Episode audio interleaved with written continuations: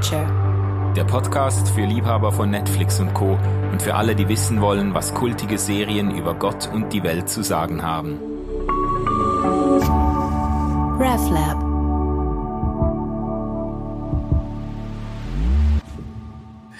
Ja, hallo zusammen. Es ist wieder soweit. Herzlich willkommen in meinem Podcast Popcorn Culture.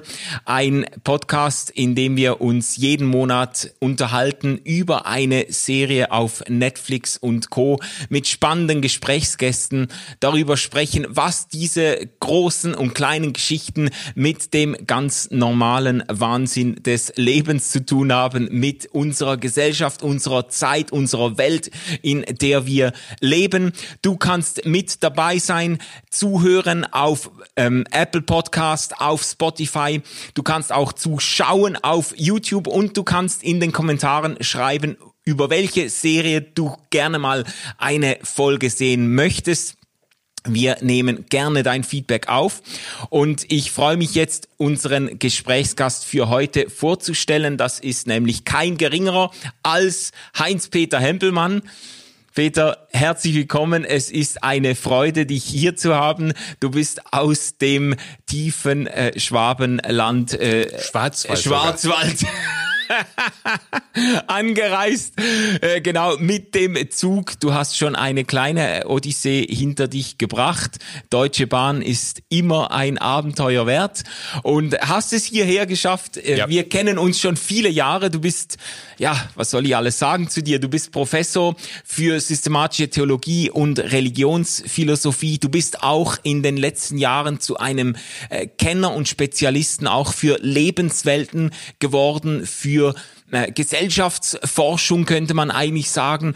Du beschäftigst dich mit mit Milieus, in denen Menschen leben, mit Subkulturen, mit Kulturen, in denen Menschen sich gruppieren. Dich interessiert es, wie Leute ticken, auf gut Deutsch gesagt. Hast darüber auch äh, Bücher geschrieben, nicht nur darüber, du hast eine Menge Bücher geschrieben.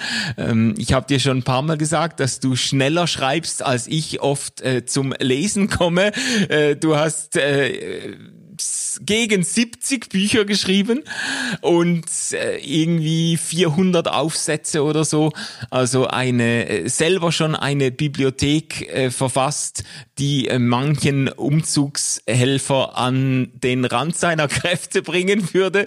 Ähm, äh, du bist auch ein Mensch, der sich für andere Menschen sehr interessiert. Ich habe dich persönlich auch als Freund kennenlernen dürfen die letzten Jahre. Immer wieder besucht bei dir im äh, schönen Schönberg und da äh, tolle Abende verbracht mit Gesprächen bis tief in die Nacht und äh, ich habe da auch mitgekriegt, dass du eben eine Affinität hat, hast zu Serien, zu Netflix-Formaten und so weiter. Ähm, und ich habe dich da mal gefragt, ja, würdest du dich mit mir mal unterhalten in diesem Podcast? Hast du irgendeine Serie, die dir so am Herzen liegt? Und da kam dann sehr schnell die Antwort. Und worüber sprechen wir heute? Naja, im Prinzip gäbe es ganz viele, aber wir sprechen heute über Mad Men. Genau, Mad Men, das ist ein Format, das es dir angetan hat. Worum geht's da für alle, die jetzt äh, gar nicht verstehen, was das sein soll oder die vielleicht nur den Titel kennen und die Serie noch überhaupt nicht angeschaut haben? Ja. Also es geht um eine der erfolgreichsten Serien der ganzen Fernseh- und Streamingsgeschichte überhaupt. Äh, gedreht und ausgestrahlt zwischen 2007 und 2015. Insgesamt äh, über 90 Folgen in sieben Staffeln. Äh, ganz viele Preise. Ich weiß es jetzt gar nicht so ganz genau. Ich glaube 16 Emmys und äh, fünf Golden Globes. Das spielt ja im Übrigen auch nicht so eine entscheidende Rolle. Jedenfalls sehr erfolgreich, auch beim Publikum. Und äh, der Rahmen ist von der Zeit her, äh, sind die 60er Jahre in Amerika, New York vor allen Dingen, in der First Avenue, äh, in der Madison Avenue, wo eine Werbeagentur neben der anderen sitzt. Und äh, in späteren äh, Folgen äh, finden wir uns dann auch in Kalifornien vor. Das wird ja zwischen uns vermutlich nachher auch noch Thema sein. Der zeitliche Rahmen, die 60er Jahre als eine hochinteressante Zwischenzeit zwischen den sogenannten bleiernen Jahren Eisenhowers. Wir erinnern uns, Zweiter Weltkrieg, 45 zu Ende, dann das Korea-Abenteuer der Vereinigten Staaten, was gar nicht gut ausging, und äh, eine total traditionsorientierte Einstellung der weißen dominierenden Mittelklasse in Amerika. Und das spiegelt sich sehr sehr schön wieder. Und auf der anderen Seite dann und das wird die Entwicklung dahin wird gezeigt in dieser Serie ähm, die aufbrechende Studentenbewegung die Bürgerrechtsbewegung und äh, vieles andere mehr. Ähm, die es wird im Grunde Jahr für Jahr in dieser äh, Serie dann auch abgebildet. Hauptperson ist ein genialischer Werbefachmann mit Namen Don Draper. So nennt er sich jedenfalls. Auch dazu werden wir ja nachher noch etwas sagen. Und die beherrschende äh, Frauengestalt, sein Gegenüber, ist Peggy Olson, die zuerst seine Sekretärin ist und dann später zu einer äh, Texterin in leitender Position auch wechselt. Ja.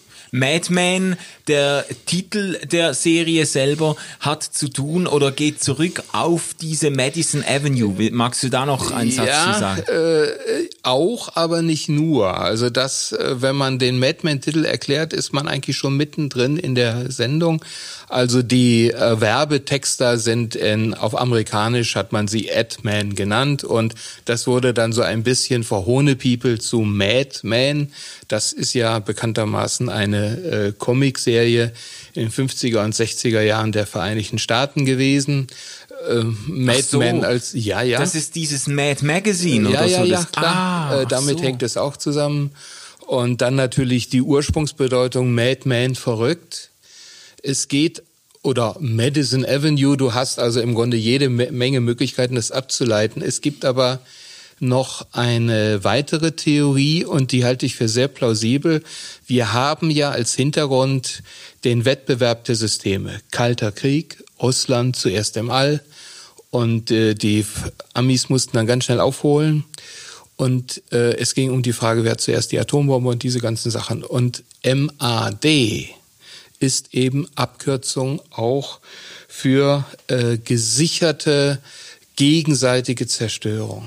Ähm, und ähm, die, es geht im Grunde darum, dass man eine Zweitschlagskapazität hat, mit der man den anderen auch dann noch völlig vernichten kann, wenn er mich zuerst angegriffen hat. Auch dafür steht dieses MAD. Krass. Und das ist eine wahnsinnig verrückte Welt gewesen. Das haben sehr viele Menschen damals auch so verstanden, was es für einen Sinn hat, dass sich die USA und äh, Russland die UdSSR gegenseitig mehrfach zerstören können. Was ist das für eine verrückte Welt? Ja. Also eine bewegte Zeit, in der diese Serie spielt. Ähm, du hast jetzt einiges zum Hintergrund schon gesagt. Mich würde einfach ganz persönlich so interessieren, äh, warum kam dann die Antwort doch sehr schnell, als ich dich gefragt habe, über welche Serie würdest du gerne sprechen? Was hat dich persönlich gepackt ja. an diesem Format? Also es hat mich tatsächlich persönlich sehr gepackt, weil ich die Ästhetik wahnsinnig schön finde. Es gibt immer wieder äh, Bilder, die, die äh, wirklich eine künstlerische Qualität haben. Ja. Ähm, die Inszenierung auch in der Abbildung ähm, des modischen, kulturellen Wechsels, der Einrichtung, ähm, ist dermaßen präzise und eben auch kontinuierlich. Das Spannende an dieser Sache ist ja, du hast ja zwei verschiedene äh, Typen von Serien. Einmal einen festen Charakter, der ändert sich nicht wirklich. Und hier entwickeln sich die Personen. Du gehst mit ihnen mit. Ähm, du, du fragst dich, warum verändern sich äh, verändern sie sich? Wie schlagen sich die ähm, Entwicklungen in der Gesellschaft, in der Wirtschaft bei Ihnen persönlich nieder? Also natürlich kann man das Ganze auch ganz entspannt einfach konsumieren, aber ja. wenn man will, äh, kann man also auf der Basis eines entsprechenden Allgemeinwissens auch wirklich äh, richtig spannende Interpretationsarbeit ja. leisten.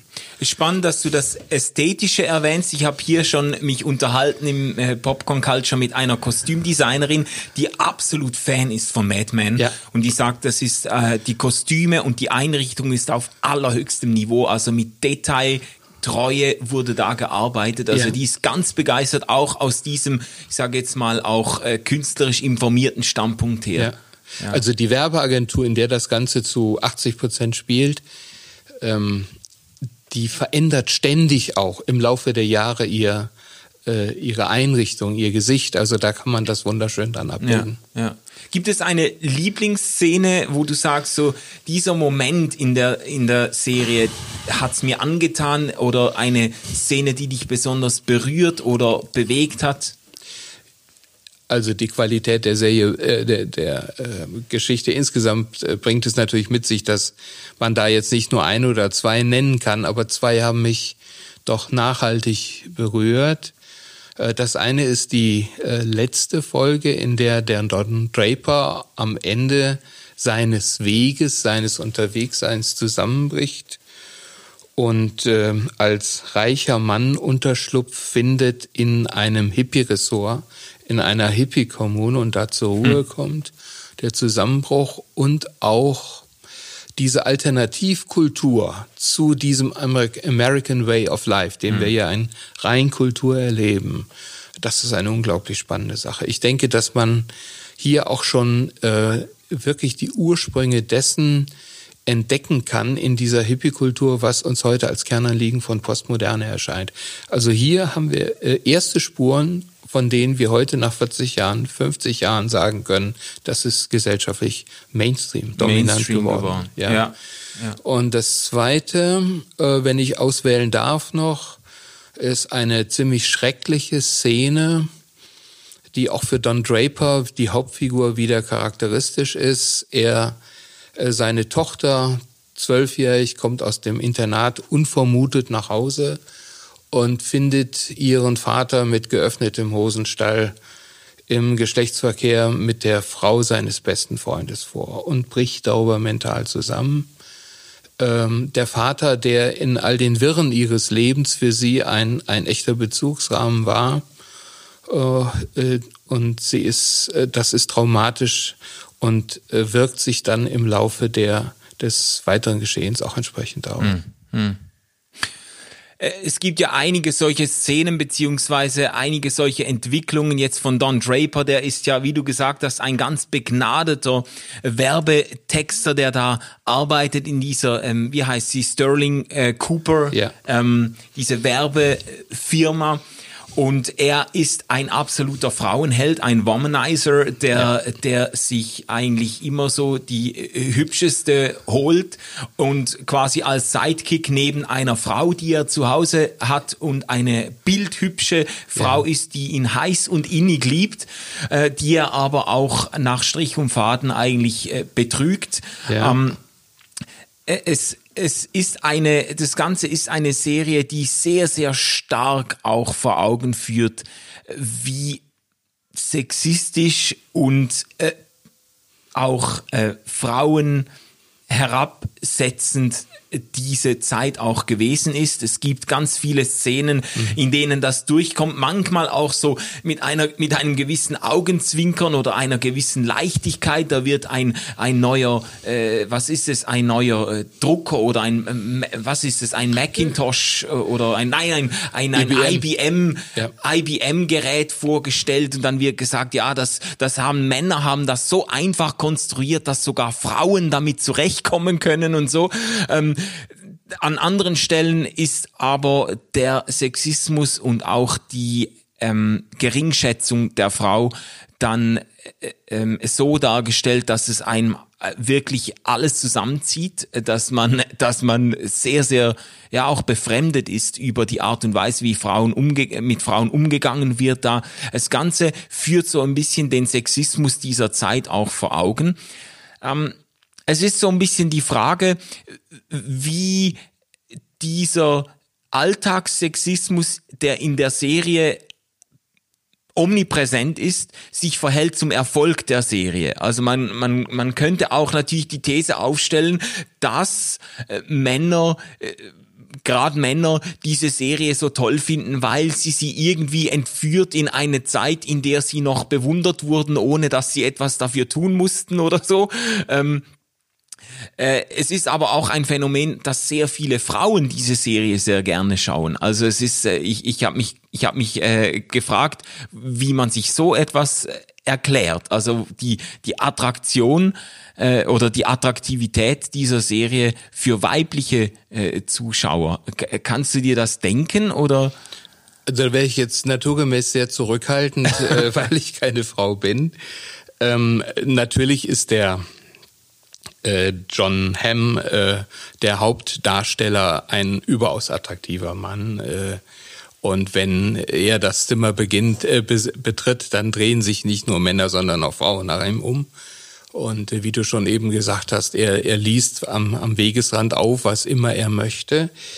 Ähm, ich kann mir vorstellen, dass diese äh, Serie aus äh, dem Grunde auch für Frauen attraktiv wird, weil hier ähm, eben nicht in einer einlinigen sexistischen Weise die Rolle der Frau interpretiert wird, sondern weil eben doch unglaublich viel Reflexionspotenzial in den äh, Serien, in den Folgen selber drinsteckt. Es wird eben auch äh, erschreckend deutlich, äh, dass äh, wie man sich damals verhalten hat. Also meine erste persönliche Reaktion war wirklich, äh, dass ich dachte, Mensch, war das wirklich so? Und äh, auf Deutsch gesagt, ähm, wenn man Zweifel haben konnte, ist Feminismus dann nicht auch eine nötige Bewegung gewesen? Wenn Männer mit Frauen damals so umgegangen sind, dann war das äh, christlich gesprochen eine Sünde, dann war das äh, frauenverachtend und dann können wir nur dankbar sein, wenn es hier eben auch eine entsprechende Korrektur gegeben hat. Ja. Also es ist nicht einfach äh, eine Einladung, sich so zu verhalten an die Männer oder eine Einladung an die, an die Frauen zu sagen, gib dich so, dann wirst du von, von Männern eben auch entsprechend begehrt, sondern äh, man wird regelrecht angeregt auch zur Reflexion dieser ganzen Sache. Mhm. Also die, die Serie ist ja teilweise auch in der Kritik gestanden, eigentlich ein sexistisches Format zu sein. Man könnte aber auch sagen, es ist eine Serie über eine sexistische Zeit. Es ist eindeutig eine Serie über eine sexistische Zeit. Und äh, es ist ja auch nur am Anfang eine Abbildung dieser äh, macho-artigen Zeit, dieser äh, Zeit der wirklichen Frauenfeindlichkeit. Also man erschrickt manchmal wirklich äh, wie Frauen für Männer auch unter Machtgesichtspunkten zum Opfer werden. Also das wird die MeToo-Bewegung oder äh, das wären aktuelle Ausflüsse auch der, der damaligen Zeit oder der Reaktion auf der, die damalige Zeit. Es gibt aber noch einen anderen Grund ähm, wir haben ja nicht nur dieses eine Rollenverständnis, nicht nur dieses eine Rollenbild von Frau, sondern das, auch das macht die Serie für mich sehr, sehr interessant. Es wird im Grunde eine Reihe von äh, Frauenbildern, letzten Endes auch von Frauenrollen, wird entfaltet. Mhm. Äh, auch die emanzipierte Frau, die Frau, die, also die Peggy Olson etwa als Gegenüber zu Don Draper, äh, emanzipiert sich, sie steigt in die Leitung auf, sie hat eine Leitungsaufgabe. Äh, ähm, es wird die, die Joan, die Chefsekretärin, wird zur Teilhaberin an der Agentur. Ähm, die dritte Frau von John Draper ist, wird zu einer erfolgreichen äh, Hollywood-Schauspielerin, die dann auch äh, letzten Endes die Ehe an die zweite Stelle setzt und sagt, meine Karriere geht vor. Ja. Und wenn man jetzt noch mal einen draufsetzt, äh, da muss man sagen, es wird aber auch hier deutlich, dass es nicht einfach das ideale Rollenverständnis gibt, sondern ähm, dass jede Art und Weise, wie ich mich in meinem Leben entscheide, eben auch äh, zu ambivalenten Konsequenzen führt. Mhm. Also es werden mit, äh, mit anderen Worten, es werden ähm, Geschichten gezeigt innerhalb dieser sehr sexistischen Ausgangslage, Geschichten, in denen sich äh, Frauen auch ganz anders entwickeln, ausbrechen auch aus dieser Vorgabe in verschiedene Richtungen. Ähm, man könnte sagen, es werden wie auch Alternativen aufgezeigt und gleichzeitig wird deutlich in der Serie, dass diese sexistische, patriarchalische Konstellation auch sehr brüchig ist an vielen Stellen, dass das für Männer und Frauen oder für für Frauen und Männer nicht wirklich in jedem Fall aufgeht. Also der, der Don Draper, seine Geschichte, ohne da jetzt äh, alles spoilern zu wollen, aber äh, seine Familie, seine Ehe fällt auseinander ähm, und, und es, es wird irgendwo deutlich, äh, er wird mit diesem äh, Machtgefälle auch nicht wirklich glücklich. Äh, das Ganze ist so eine, eine ausgesprochen äh, brüchige Grundkonstellation irgendwo. Ja, ja.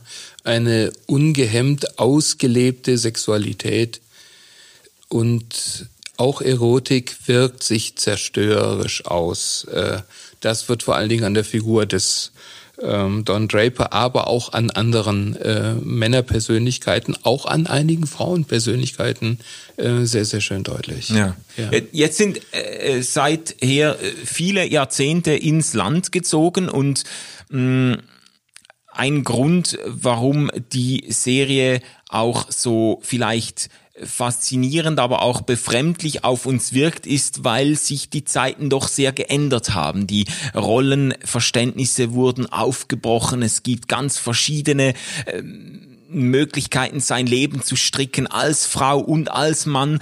Ähm, was würdest du sagen, gehören diese Konstellationen, die in Mad Men noch gezeigt werden, gehören die definitiv der Vergangenheit an? Äh, nee, eben nicht, weil ich würde dir an dieser Stelle jetzt gerne äh, widersprechen oder mit dir ins Gespräch kommen. Ich weiß nicht, ob wir diese Konstellation einfach hinter uns gelassen haben. Mhm. Wir haben neben ein traditionelles und ein modernes Rollenverständnis, wobei dieser Begriff des Rollenverständnisses ja schon wieder modern ist, äh, haben wir im Grunde ein, ein postmodernes Lebenskonzept gesetzt. Aber es gibt auch in unserer Gesellschaft noch sehr, sehr viele Menschen, die im Grunde einem traditionellen Rollenverständnis anhängen und gar nicht auf die Idee kämen zu sagen, ich spiele jetzt eine bestimmte Männer- oder Frauenrolle, sondern das nach wie vor äh, für das Naturgegebene oder sogar das eigentlich Richtige halten. Ähm, wir haben darüber hinaus eine ganze Reihe Themen, die nach wie vor aktuell sind. Also Mainstream-Kultur und Außenseiterkultur. Mhm. Wir haben nach wie vor die Frage, wie gehen wir mit Minderheiten um? Also Homo, alltägliche Homophobie, Rassismus, Sexismus hast du schon erwähnt, sind die damaligen Themen. Aber wenn wir an die heutige äh, Gender-Debatte denken, wenn wir an die Frage denken, wie gehen wir mit Minderheiten um in unserer ja. Gesellschaft, dann ist das zwar nicht dasselbe, aber es liegt im Grunde in der Fortsetzung dieser Thematik. Mhm. Äh, wir haben im Moment die äh, wieder ganz stark die Frage, äh, was für eine Form von Wirtschaften betreiben wir eigentlich in unseren westlichen Gesellschaften? Ist die verantwortbar? Richtet sie die Menschen nicht zugrunde? Brauchen wir nicht alternative Lebensformen? Und das sind Themen, die auch bei Mad Men schon eine ganz erhebliche Rolle spielen. Mhm, mh.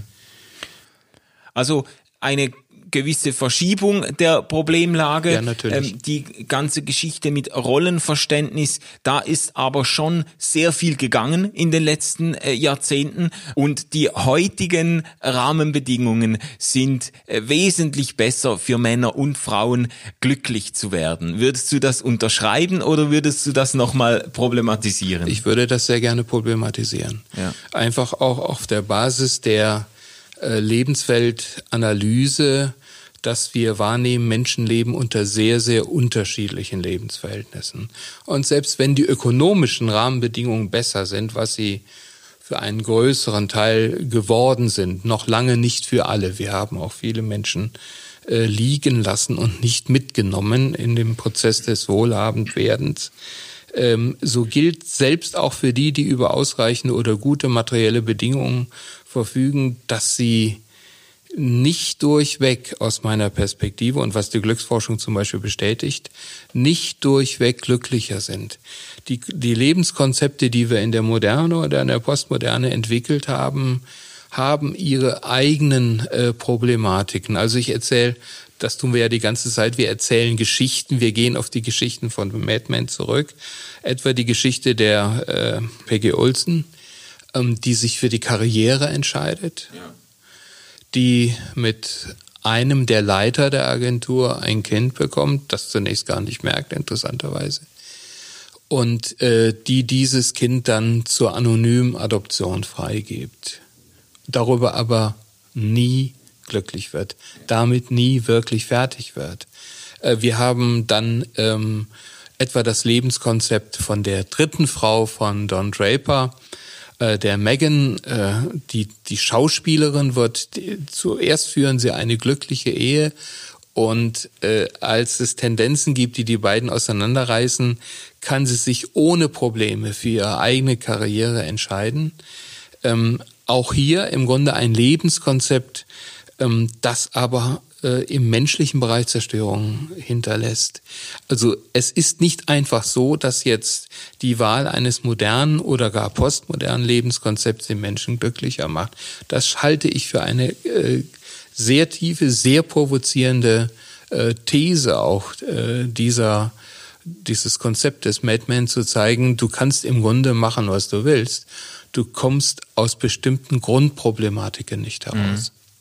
Es hat auch zu tun ähm, mit dem Thema Identität, mit dem Thema Selbstbild, Selbstfindung. Das läuft unterschwellig in der ganzen äh, Serie Mad Men eigentlich immer mit durch alle Staffeln hindurch. Dieser Don Draper als Hauptfigur ist ein faszinierender, genialischer Mensch, der zugleich irgendetwas Getriebenes hat oder zugleich den Eindruck erweckt, er wäre auf der Flucht und man man realisiert das dann mit der Zeit, dass er tatsächlich ein Stück weit auf der Flucht ist vor, äh, vor einer früheren Identität oder einer traumatischen Geschichte, die er im Koreakrieg erlebt hat. Er hat sogar eine andere Identität angenommen, den Namen eines ähm, militärischen Vorgesetzten, der äh, letztlich durch seinen Fehler sogar ums Leben gekommen ist.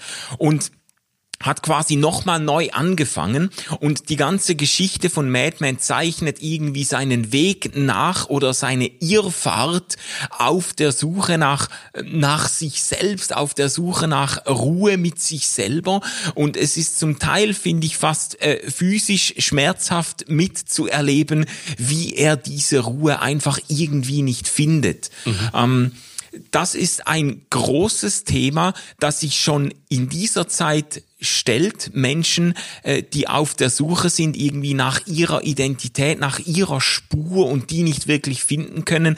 Das ist jetzt etwas, wo ich äh, dir auch recht geben würde. Das hat sich in unserer Zeit wahrscheinlich eher noch zugespitzt, weil eben die Rollenverteilungen äh, noch wesentlich mehr aufgeweicht oder aufgesprengt wurden, weil der Einzelne irgendwo auf sich zurückgeworfen wird. Ja, finde deinen Weg, finde deine Stimme, finde deine Berufung, entdecke dich selber und die Möglichkeiten sind zahlreich, ähm, seine Identität irgendwo zu begründen oder zu stricken. Ähm, ein Stück weit ist das auch eine Verheißung unserer Zeit, aber die hat ihre, die hat ihre Grenzen.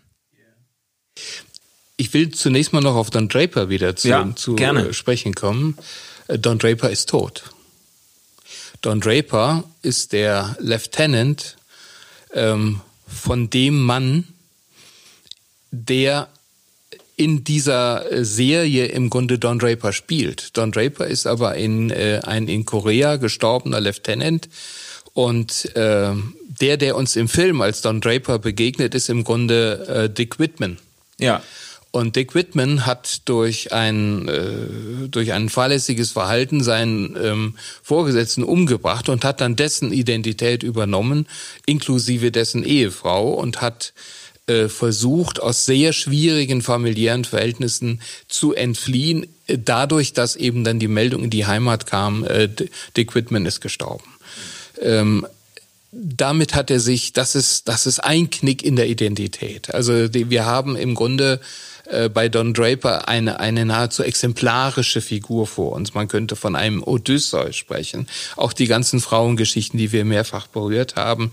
Äh, Frauen sind im Grunde für ihn Häfen, die er anläuft, um zur Ruhe zu kommen, um ja. Frieden zu finden und das nicht wirklich schafft.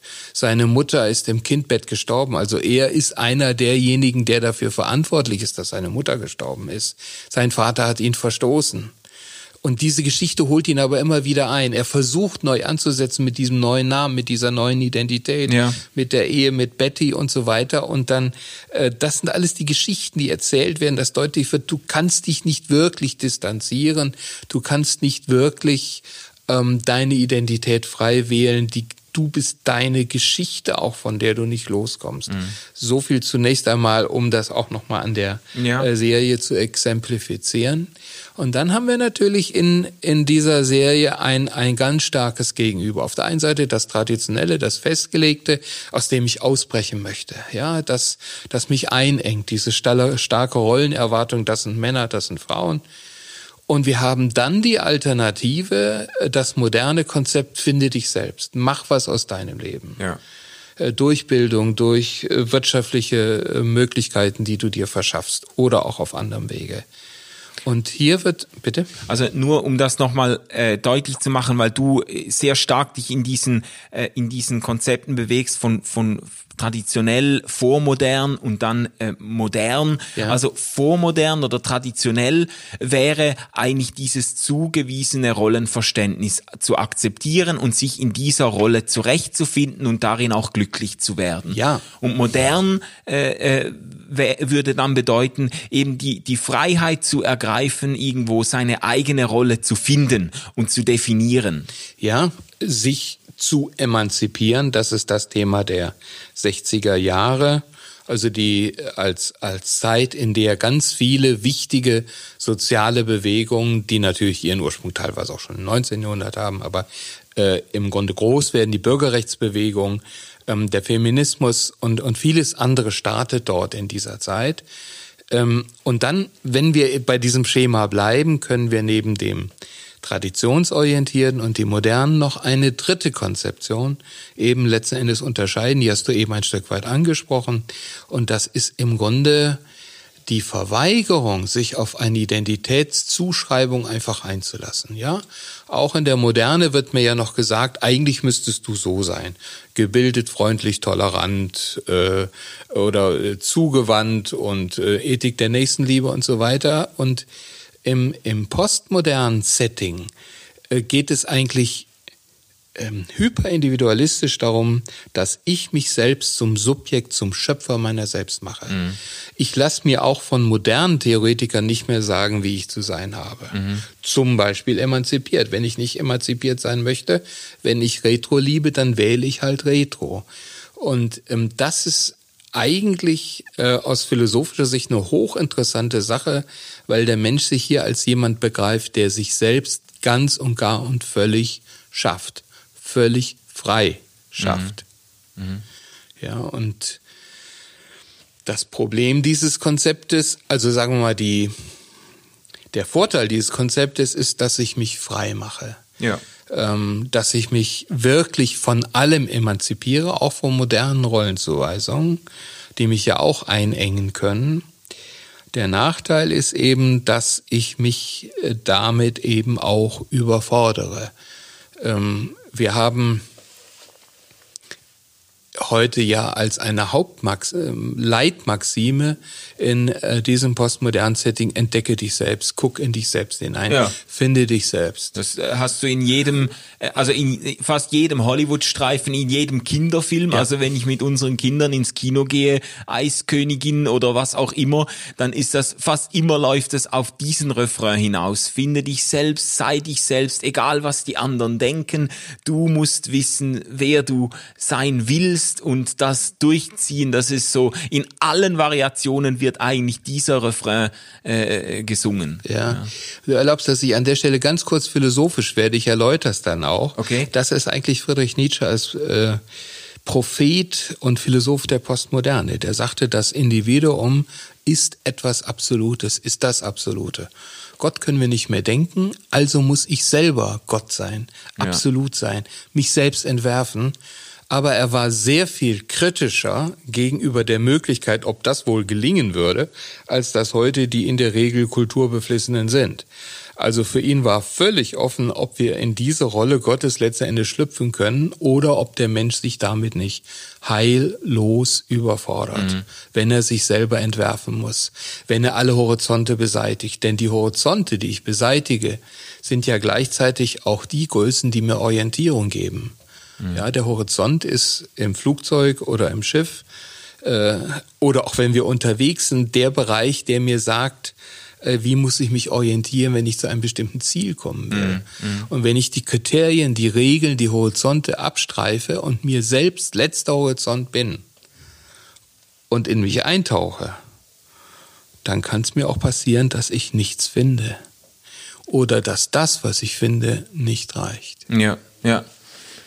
Und dann eben eine eine Wahnsinnsüberforderung schafft. Also das ist es ist ja, ich habe einen Artikel gelesen im Spiegel äh, über Mad Men und da hat der Autor äh, die Vermutung geäußert, sehr, sehr frech auch als Mann das zu schreiben, aber die Vermutung geäußert, dass viele Frauen äh, so begeistert sind von dieser Serie oder so angetan sind yeah. von Mad Men, weil sie äh, zwar abgestoßen sind von den Männerfiguren, das ist ein klarer Fall, also abgestoßen vielleicht nicht, äh, nicht jetzt physisch attraktiv oder so, aber abgestoßen sind von de, de, den ganzen Frauengeschichten und der Untreue und alles, das ist jetzt sicher nicht, was die meisten Frauen sich, sich wünschen oder Grund gibt zur Nostalgie oder so. Aber das, das äh, weibliche äh, Zuschauer sich angezogen fühlen, weil die Rollenzuweisungen noch so klar waren und weil man irgendwie zum Beispiel mit gutem Gewissen auch zu Hause bei den Kindern bleiben konnte, ohne jetzt irgendwelche Karrierepläne hegen zu müssen und so, ist eine sehr, sehr freche und natürlich auch in unserer Zeit eine hochproblematische äh, Aussage zu, äh, da, ähm, ja. ähm, gerade wenn sie von einem Mann kommt. Ähm, aber äh, die, die, also die, die Grundidee, wenn ich das jetzt mal versuche zusammenzudenken mit dem, was du gesagt hast, die Grundidee, dass wir uns äh, manchmal zurücksehnen nach einer Zeit, in der wir eben nicht so viel selber erfinden und konstruieren mussten, sondern uns irgendwas so vorgegeben äh, wurde, das mhm. hat eine gewisse Plausibilität. Es hat, ja, das ist richtig. Es hat eine ganz hohe äh, Attraktivität. Also wir leben in einer Multi-Optionsgesellschaft. Äh, wir können wählen zwischen unendlich vielen Möglichkeiten, angefangen äh, bei den Partnern, äh, bei unserer sexuellen Identität bis hin zur Religion. Alles ist Gegenstand von Wahl. Aber wer sagt mir, dass ich mich dabei nicht verfehle? Äh, wer sagt mir, dass ich richtig wähle und wer sagt mir überhaupt, welche Maßstäbe richtig sind, um herauszubekommen, was das Richtige für mich ist. Ja. Und da äh, ist dann das große Angebot da. Im politischen Bereich wird das dann oft auch als Populismus verpönt und man übersieht, was die, was die Gründe für eine bestimmte äh, Attraktivität einer bestimmten Haltung sind. Ähm, die Attraktivität äh, dieses Konzeptes ist, ich gebe dir Orientierung. Ich sage dir, wie es natürlicherweise zu sein hat. Das sind die Größen, an denen du dich unbefragt orientieren kannst. Mhm. Es gibt so etwas wie einen intellektuellen Kurzschluss äh, von postmoderner Pluralität, Pluralismus, Orientierungslosigkeit in die Bereitschaft, sich in einfach traditionelle Orientierungen zu flüchten. Ja. Das ist aber eigentlich schon wieder ein postmodernes Phänomen, weil ich das ja auch wählen kann. Ja, auch mhm. das kann ich ja, ja letzten Endes okay. wählen. Ja. Okay, aber so quasi, dass, dass man von dieser entschränkten Situation, ich kann mich selber sein, ich kann mich selber konstruieren, ich kann irgendwie wählen, was ich sein will und man merkt, man ist überfordert und wird dann empfänglich für ähm, Lebenskonzepte, die einem eine Rolle zuweisen, wo man sagt, schau mal, das ist dein Rasen, ja. da kannst du glücklich werden. Ja. ja. Gib mir ein kleines bisschen Sicherheit in dieser Welt, in der nicht sicher scheint. Rosenstolz. Ja. Ja, das ist, das ist das Konzept. Eine Folgefrage dazu wäre jetzt natürlich äh, den Sprung auch in vielleicht einen äh, äh, theologischeren äh, Horizont zu machen und zu sagen, ja gut, äh, das Christentum hat ja auf seine Weise Menschen auch ein Identitätsversprechen gemacht oder beinhaltet auch ein Stück weit ein Identitätsversprechen. Also Jesus Christus hat äh, von, von Wiedergeburt gesprochen, hat mhm. von äh, Gotteskindschaft gesprochen, die, die äh, neutestamentlichen Briefe Paulus und andere sprechen äh, den äh, jungen äh, Christen zu, äh, Kinder Gottes oder Söhne mhm. oder Töchter Gottes zu sein und sprechen auch so im Kontext einer neuen einer neuen Identität, die einem zugesprochen wird. Man, man könnte jetzt auf dem Hintergrund unseres bisherigen Gespräches, könnte man sagen, ja gut, das ist ja eigentlich ein Wahnsinnsangebot für eine Zeit, in der Menschen auf der Suche sind nach einer Identität auf der Suche sind nach irgendwo einem Ort, wo sie Halt finden. Man könnte aber auch sagen, das ist eigentlich völlig unzeitgemäß, Menschen jetzt noch eine Identität zusprechen zu wollen, erst recht noch von außen zusprechen zu wollen, äh, wo wir in einer Zeit leben, in der jeder das selber finden muss und vielleicht sogar äh, à la Don Draper auch äh, Kehrtwenden vollzieht und sagt, jetzt fange ich noch mal ganz neu an. Das ist ja dann auch bei Don Draper am Schluss. Ähm, äh, der in der letzten Episode, wo er dann äh, quasi in einer Hippie-Kommune äh, ein ganz neues Leben anfängt, also sich noch einmal neu erfinden will. Äh, für eine solche, für ein solches Lebensgefühl ist die Idee von außen eine auch wenn es eine christliche ist, eine Identität zugesprochen zu bekommen, ist gar nicht unbedingt eine Verheißung, sondern vielleicht auch eine Zumutung. Ja, ich meine, dass wir hier vor der zentralen Versuchung äh, für Christen von heute stehen, dass wir in einem postmodernen Setting sagen, wir, ihr sucht Identität, wir liefern sie euch, ja. wir geben sie euch. Äh, katholisch formatiert, ähm, Neuevangelisierung Europas. Wir müssen den Leuten wieder Moral und Orientierung bringen. Ja. Und das wäre im Grunde dann, ich meine es jetzt gar nicht böse, aber in der Sache die Rückkehr zu einer traditionellen prämodernen Orientierung. Mhm. Und äh, viele gehen sicherlich auf ein solches Angebot ein. Ich könnte es aber theologisch nicht verantworten. Unsere Aufgabe ist es nicht, äh, Menschen dadurch zu entmündigen, dass wir ihnen ein Identitätsangebot machen und, und sagen, verlass dich jetzt und du bist in einem sicheren Hafen. Ja. Sondern ich glaube, dass wir auch philosophisch gesehen vom, vom biblischen Denken, vom Gott der Bibel her ein ganz anderes Angebot zu machen haben. Das zentrale Wort des Alten Testamentes ist Exodus, ist Auszug, ja. ist Aufbruch. Nicht alleine. Abraham, Mose, das Volk Israel, sondern in Begleitung. Und mhm. das ist die Verheißung, die christlicher Glaube mhm. machen kann. Der Gott, der mit uns unterwegs ist, der mit uns wächst, der mit uns geht, ja. ähm, der, der gerade nicht will, dass wir eine bestimmte Identität haben, aus der wir dann nicht mehr rauskommen, sondern der Gott, der sich uns freundlich zuwendet, der sich für uns investiert, der sich einsetzt. Der große Name dafür wäre jetzt nicht Don Draper, sondern Jesus Christus und äh, dieser, äh, dieser Gott, der mit uns unterwegs ist, der uns ständig neue Identitäten ja. schenkt im Gegenüber zu ihm und der uns nicht in eine bestimmte ethische oder weltanschaulich dogmatische Identität in, in ein neues Schema hineinpressen ja. will. Ja. Also das ist eine interessante Beobachtung oder Aussage jetzt von dir, dass du, da ist ja auch ein Stück Kritik drin enthalten gegenüber einer, einem Christentum, das den Leuten eben das Versprechen macht, ihr bei uns könnt ihr quasi im sicheren Hafen der christlichen Identität ankommen. Wenn man das dann retrospektiv anschaut, meistens ist es ein sehr bürgerlicher Hafen, ein sehr äh, gezähmter und äh, domestizierter äh, Hafen, ähm, wo man dann sein christliches Rollenverständnis drin findet. Und du würdest sagen, das ist für unsere Zeit problematisch und es ist vielleicht sogar grundsätzlich theologisch problematisch. Ja, unbedingt. Also die westlichen Kirchen in Deutschland, in der Schweiz, in Österreich und soweit ich auch das beurteilen kann darüber hinaus, haben dies eine Problem, dass sie christlichen Glauben, der in der Sache eine hochdynamische Sache ist, äh, verknüpft haben mit einer Mainstream-Lebensweise. Du hast eben den Begriff bürgerlich benutzt. Ja. Wir haben hier eine Synthese von Christentum und Kultur gebildet, die in der pluralistischen Situation heute ganz viele Leute vom christlichen Glauben ausschließt, ja. weil sie sagen, bürgerlich möchte ich nicht sein. Und ihr Kirchen präsentiert euch so, dass ich von meinem ganzen Lebensgefühl, von meiner Lebensweise davon eigentlich nur abgeschreckt sein kann. Wenn das Christentum ist, dann kann ich mir nicht vorstellen, diesem Christus letzten Endes zuzugehören. Ja. Und deshalb brauchen wir eine Dynamisierung. Deshalb hilft es uns nicht, wenn wir jetzt einfach konservativ werden. Ja.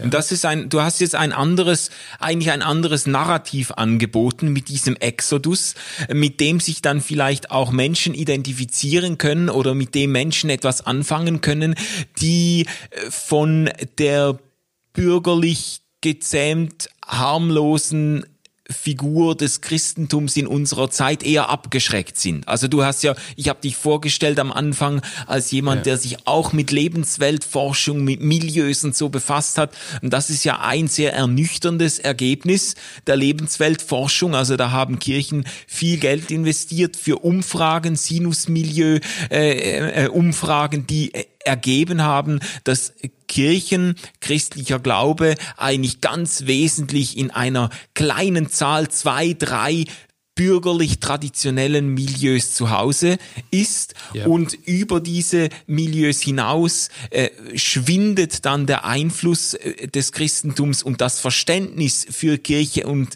Glaube in, im christlichen Sinne ganz massiv. Also Richtig. ein großer Teil der Bevölkerung kann auf Deutsch gesagt mit Kirche und Christentum im herkömmlichen Sinne enorm wenig anfangen. Ja, es braucht es auch nicht mehr, weil Christentum ja eigentlich mit der Leitkultur identisch ist in der wir mehr oder weniger leben, ja. Und man sammelt im Grunde ja auch nur die Leute, die jetzt für diese bürgerlichen Werte äh, letzten Endes aufgeschlossen sind. Mir kam jetzt, als du eben das formuliert hast, in den Sinn die Aufforderung Jesu, die in der Mitte seiner Verkündigung nachsteht. Wer mir nachfolgen will, nehme sein Kreuz auf sich und folge mir nach. Das ist ein Wort für Expeditive.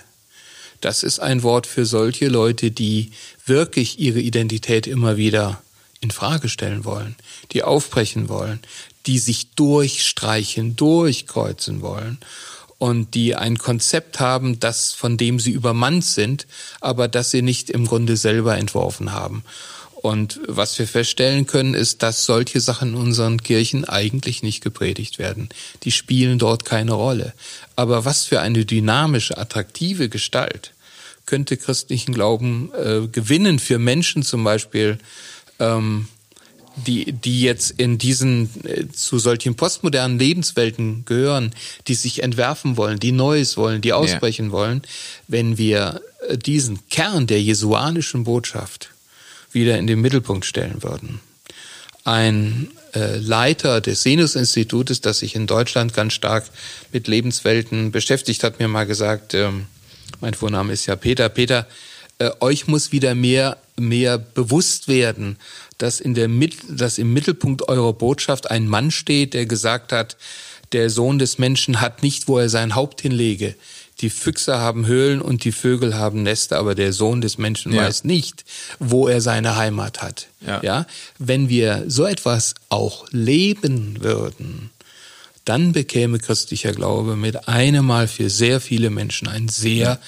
Im besten Sinne anziehendes Gesicht. Ja, also diese Qualität des Aufbruchs, des Unterwegsseins, des, äh, der Dynamik, auch der Bereitschaft, sich eben wieder neu zu orientieren oder neu zu finden oder neu finden zu lassen äh, und nicht dieses, dieses statische äh, im Hafen des äh, christlichen, äh, der christlichen Kirche oder im Schoß der christlichen Himmels, Kirche. Ja. Genau, ja. genau.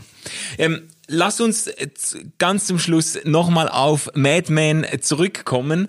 Ähm, was würdest du jetzt sagen, zusammenfassen nach äh, all diesen Überlegungen? Für Leute, die das noch nicht gesehen haben, warum sollte man sich das antun? Warum könnte es diese äh, fast 100 Stunden Lebenszeit wert sein, Mad Men zu gucken? Also da gibt's natürlich verschiedene Möglichkeiten, sich das zu erschließen. Wir haben eben gesagt, die wunderschöne Ästhetik. Also wer ästhetisch unterwegs ist, wer cineastisch unterwegs ist, der sollte sich das einfach gönnen. Das ist eine Serie auf einem extrem hohen Niveau. Ähm, wer unterwegs ist, da ein Schlüsselwort für die äh, letzte Folge auch der äh, siebten Staffel Don Draper unterwegs, wer auf seinem Lebensweg unterwegs ist, wer sich Gedanken macht, für wen die Frage nach Glück und Erfüllung Bedeutung hat und wer sich selbst im Gegenüber zu einer solchen Leitfigur äh, definieren möchte, auch für den wäre das eine, eine höchst lohnende Sache. Wer historisch interessiert ist und etwas erfahren will über diese Schlüsselzeit der 60er Jahre in der amerikanischen Kultur, die ja für Europa immer noch eine Leitfunktion hat, auch der ist hier ganz ausgezeichnet bedient. Peter, vielen Dank für dieses sehr spannende und einsichtsreiche Gespräch. Ich habe mich sehr gefreut, dass du den Weg hierher unter die Füße genommen hast. Äh, war schön, dass ihr mit dabei wart. Ich freue mich, wenn ihr nächstes Mal wieder einschaltet. Ihr könnt auch andere Folgen von Popcorn Culture euch reinziehen auf Apple Podcasts, auf Spotify oder eben mit Bild auf YouTube und selber Anregungen geben, über welche eurer Lieblingsserien ihr gerne mal eine Episode sehen würdet. Ich freue mich, euch nächstes Mal wiederzusehen. Tschüss zusammen. RefLab